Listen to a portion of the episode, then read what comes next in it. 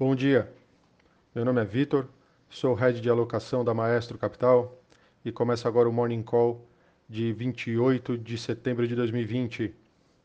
E os mercados estão amplamente em alta hoje pela manhã, com os principais índices na Ásia, na Europa e nas Américas no território positivo, dando um tom de otimismo em uma semana importante em termos de dados econômicos e decisões políticas.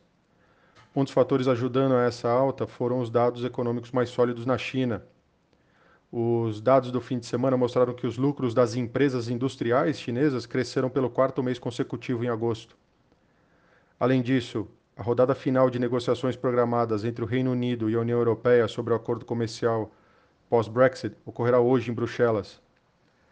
A difusão de alta está em todos os setores. Isso mostra uma alta saudável, com o setor financeiro sendo um dos principais setores em alta nessa manhã na Europa.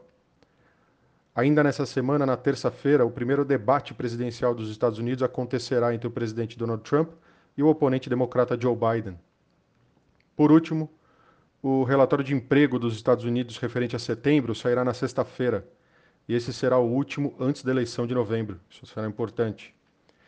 É, com isso, os índices de mercado, Tóquio fechou em alta de 1,32%, Hong Kong fechou o dia em alta de 1,04%, e Xangai fechou o dia em ligeira baixa de 0,06%. Nesse momento, Londres sobe 1,32%, Paris, nesse momento, sobe 1,94% e Frankfurt tem uma alta um pouco mais, maior de 2,58%. Nas Américas, o Dow Jones aponta para uma abertura em alta de 1,33%, o S&P 500 aponta para uma abertura em alta de 1,30%, e o Nasdaq aponta para uma abertura em alta de 1,71%.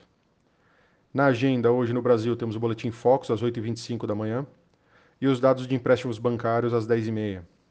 Nos Estados Unidos, teremos os índices de atividade de empresas do Fed de Dallas às 11h30. É, nos destaques internacionais, na China, o lucro industrial do país cresceu em um ritmo mais lento em agosto, à medida que o setor de exportação enfrentava desafios com a reabertura de fábricas no exterior.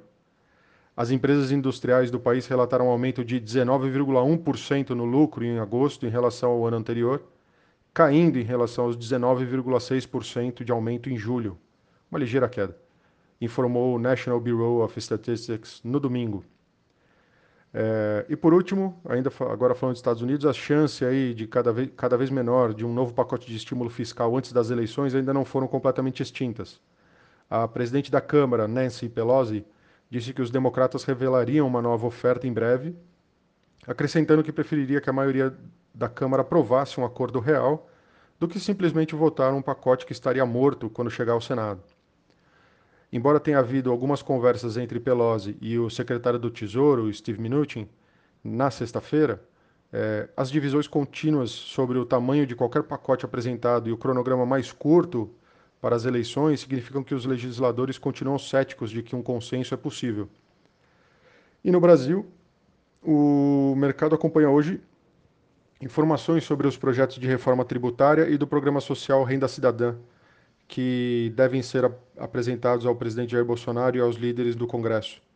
No entanto, o presidente do Senado, Davi Alcolumbre, já sinalizou que o novo imposto não vai passar no Congresso. Além disso, Chama atenção a notícia de que os governos estaduais deflagraram uma articulação junto ao Congresso Nacional para incluir na reforma tributária dois fundos bilionários de compensação para os estados e municípios. A estratégia é tentar contornar a resistência da equipe econômica a esses repasses, que somariam 485 bilhões de reais em 10 anos, é, de acordo com o jornal Estado de São Paulo. Então por hoje é só. Bom dia, um abraço e bons negócios.